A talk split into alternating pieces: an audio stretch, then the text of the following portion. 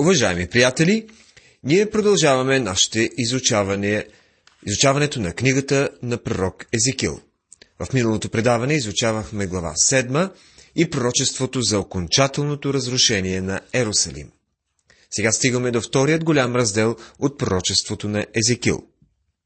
Този раздел от книгата за владяването на Ерусалим и пленничеството на Израел ще стане реалност и славата Господна ще се оттегли от храма в Ерусалим. След като е дарил пророка с ясно прозрение за надвисналите над евреите нещастие, тук Бог му дава едно ясно озарение за тяхната порочност. Във видение Бог отвежда в Ерусалим, за да му покаже греховете, които са си вършили там. И това е в първите четири стиха. И пророкът вижда идолът на ревнивостта, поставен пред входа на алтаря. Вижда старейшините на Израел, които се кланят на какви ли не идоли в скрични стаички. Вижда и жените, които оплакват Тамус. Вижда и мъжете, които боготворят слънцето. Тогава Бог призовава пророка сам да прецени, заслужава ли такъв народ, който предизвиква гнева Божий, някаква жалост. В тази глава, в тази осма глава, Езекил получава друго видение на славата Господня. Видението принася Езекил в Ерусалим и Божията слава се явява в храма в Ерусалим. Тук възниква въпросът, дали Езекил действително е бил пренесен до Ерусалим. По този въпрос никой не може да бъде категоричен и затова мълцина са единодушни по него. Едната възможност е Езекил просто да е имал видение там при реката Хувар. Другото обяснение гласи, че Езекил всъщност е отишъл до Ерусалим и докато се е разхождал наоколо, е видял всичко, което после е записал в книгата.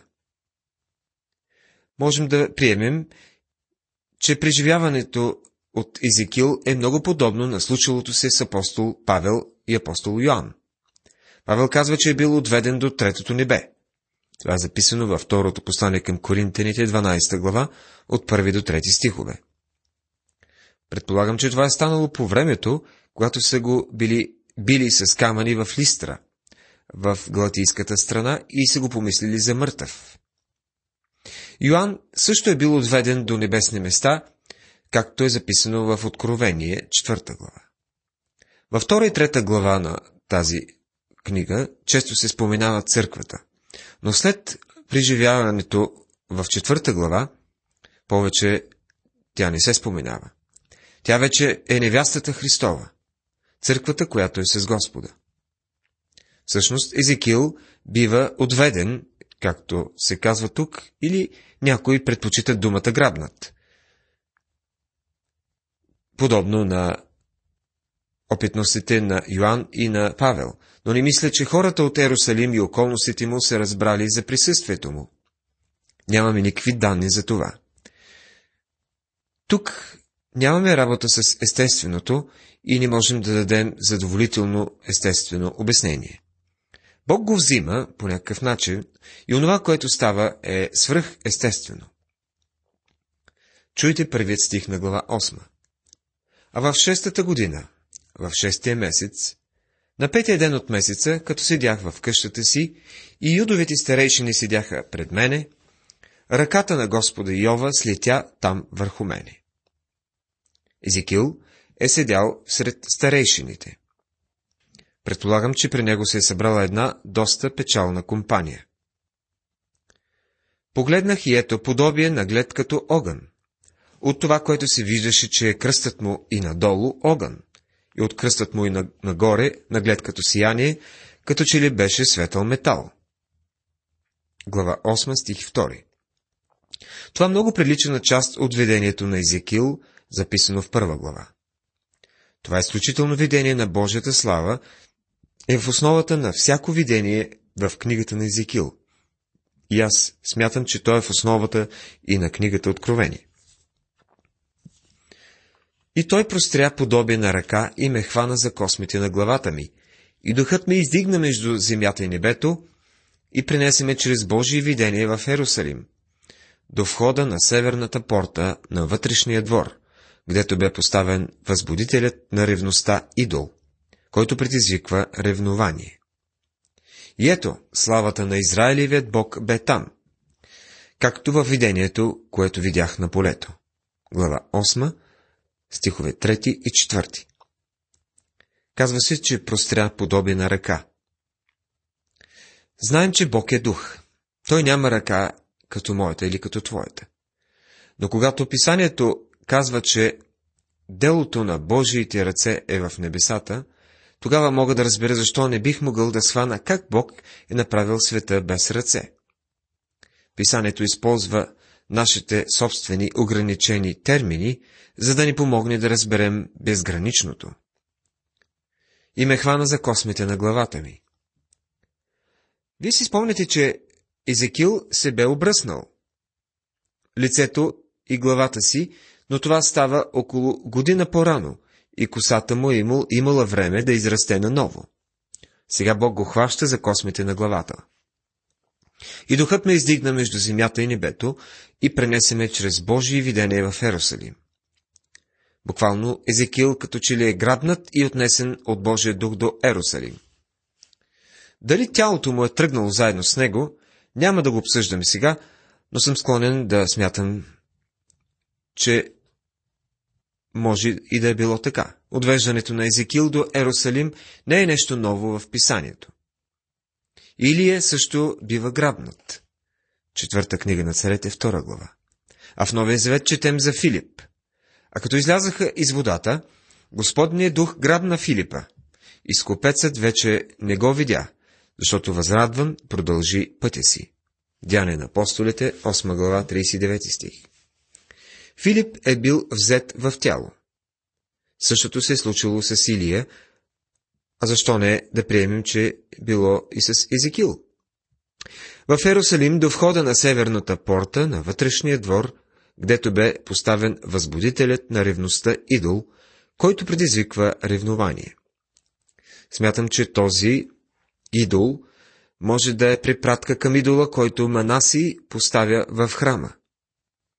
Четвърта книга на царете, 21 глава, също, втора книга на литописите, 33 глава, което е било голяма мерзост и богохулство. Може би този стар идол е бил забутан в някой ъгъл и забравен за известно време. Но сега в дните на Езекил са го извадили наново и людите, които би трябвало да се обърнат към Бога в покаяние, отново започват да му се кланят. В следващите глави ще видим как славата Господне постепенно се оттегля от храма и от Израел. Можем да кажем, че славата се оттегля още по времето на Манасия. И тук Езекил получава видение точно за това. Повечето тълкователи считат, че славата напуска храма по време на пленничеството, но някои смятат, че това е станало много по-рано. Ако славата не се е оттегляла през изключителното пагубно царуване на Манасия, то не виждам друг период от историята на Израел, който би причинил оттеглянето на славата на Божието присъствие. Тази глава не е записана в тази глава не е записано цялото видение за оттеглянето на славата. Тук виждаме славата, след това, понеже людите не се обръщат към Бога, славата се вдига от храма и напуска града към изток, където остава да чака. Едва в десета глава ще видим окончателното оттегляне на славата. Не смятам, че след царуването на Манасия има някакво доказателство за присъствието на Божията слава в храма. Това видение е дадено на Езекил, за да покаже, че Бог е милостив. Той не е искал да се оттегли и е бил готов да избави народа на Израел, ако те се обърнат към него. Бог е милостив. Той е любов. Но в същото време той е праведен и справедлив.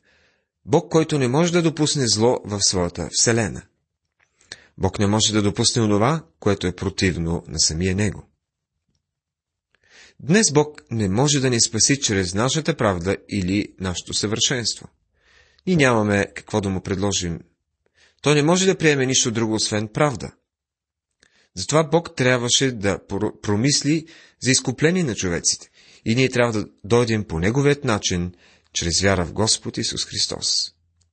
Ако не го направим, си оставаме с старото естество, което е непокорно на Бога. Бог няма да допусне подобно нещо в своята Вселена. Оскверняването на храма чрез идолите обяснява разрушението на храма. Това се вижда в следващите стихове. Тогава ми рече, сине човешки, повдигни сега очите си към север. И тъй повдигнах очите си към север, и ето на север от вратата, която води за ултара, при входа стоеше той възбудител на ревността идол. Глава 8, стих 5 Храмът е осквернен. Людите вече не се покланят на живия и истинен Бог. Те нарушават първите две заповеди. И тъй заведеме до вратата на двора. И като погледнах, ето една дупка в стената. Тогава ми рече, сини човешки, копай сега в стената. И като копах в стената, ето един вход и рече ми, влез да виж нечестивите мерзости, които тия вършат тука. Книгата на пророк Езекил, глава 8, 7, 8 и 9 стихове. Ако Езекил не е бил там, как е могъл да се провере през дупката в стената само с духа си? Как един дух може да изкопае дупка? Ако беше дух, нямаше да има нужда да копае дупка. Затова можем да вярваме, че Езекил е бил там и тело. Той прокопава тунел и очевидно се озовава в нещо като мазе или пещера. И какво открива там? Казва се в десетия стих, че е влезъл и погледнал, и ето всякакви подобия на гадове и гнусни животни, и всичките идоли на Израилевия дом, изобразени на стената от край до край. Тези хора са се кланали над творението, а не на Твореца. Не биха могли да паднат по-низко. Човек се обръща към подобни неща, само когато изцяло е отхвърлял живия и истинен Бог. Същото са правили и жителите на Египет по времето на книгата Изход. Те са се кланали на всякакви зверове. Поради тази причина и язвите над Египет са били насочени срещу различните богове на Египет. В посланието на апостол Павел към римляните, глава 1, четем.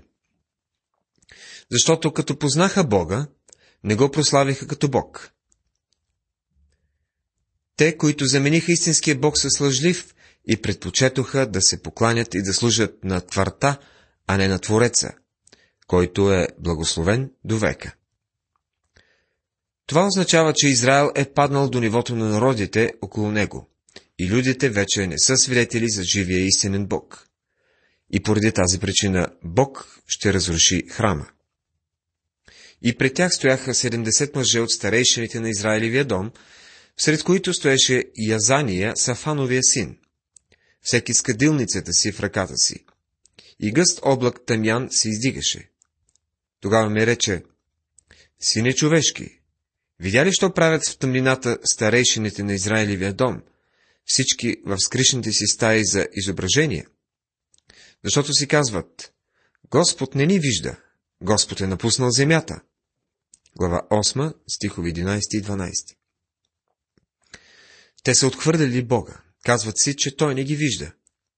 Така и днес хората, които твърдят, че Бог е мъртъв, всъщност се опитват да кажат, че Той не ни наблюдава, че не сме отговорни пред никого, че нищо не му дължим и можем да правим каквото си поискаме. Точно това прави Израел. Те очевидно са се кланали на този идол и то тайно. Тайни общества. Може би Израелтяните без съмнение са имали такива в самия храм. Днес тялото на вярващия е Божий храм на земята. Дали той е доволен от онова, което вижда в нашите умове и сърца, приятели? Това е въпросът. Рече ми още, ще видиш пак големи мерзости, които вършат. Тогава ме заведе до входа на северната порта на Господния дом. И ето там седяха жените, оплакваха Тамуза. И рече ми, видя ли си нечовешки? ще видиш още пак и по-големи мерзости от тия. Книгата на пророк Езекил, 8 глава, 13, 14 и 15 стихове. Там имаше жени, които оплакваха Бог Тамус. Ставало е нещо ужасно. Тамус е бил вавилонският Дамус, бог на пролетните растения. Той е умрял през есента и зимата и отишъл в подземния свят, за да се съживява отново всяко лято. Поклонението на този бог е било практикувано в Финикия и се пренася и към Гърция, където съответствието на Тамус е Адонис. Плачещите жени са празнували смъртта на този бог. Това е било всъщност поклонение към природата, с което са били свързани някои отвратителни и неморални церемонии. И въведеме в вътрешния двор на Господния дом. И ето в хода на Господният храм, между предхрамието и ултаря, около 25 мъже с гърбовете си към Господния храм и с лицата си към изток, които се кланяха на слънцето към изток. Глава 8, стих 16. Най-голямата от всички мерзости е бил култа на слънцето. Това става в самия храм, между предхрамието и ултаря. По-низко от това не биха могли да паднат. И днес има хора, които отиват да се кланят на слънцето по високите места от планините. Тогава ми рече, видя ли си нечовешки? Малко ли е за юдовия дом, дето вършат мерзости, каквито вършат тия тука? Защото като напълниха земята с насилие, пак предизвикват гнева ми. И ето турят клончето до ноздрите си. Глава 8, стих 17 Турят клончето до ноздрите си. Това може да се тълкува по много начини. Някои юдейски коментатори от миналото казват, че това говори за шокиращи, долни и мерски религиозни езически ритуали. Може би този израз може да се сравни днес с човек, който си бърка в носа. Това са правили с Бога тези хора. А сега Бог изразява гнева си. Затова и аз ще действам с ярост.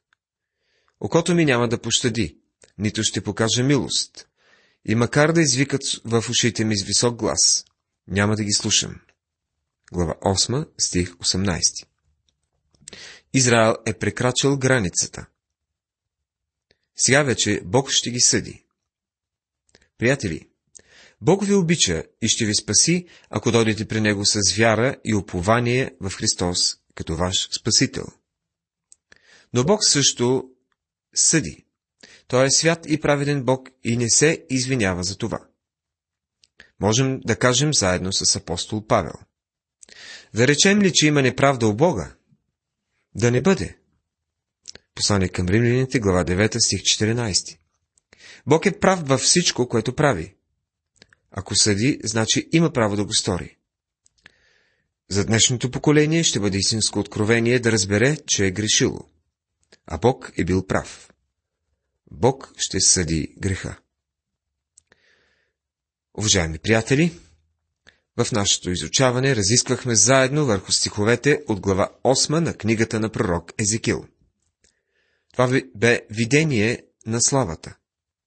Оскверняването на храма чрез идолите бе обяснението за разрушаването на храма. Останете с нас и в следващото ни предаване, когато ще изучаваме глава 9. Бог да ви благослови!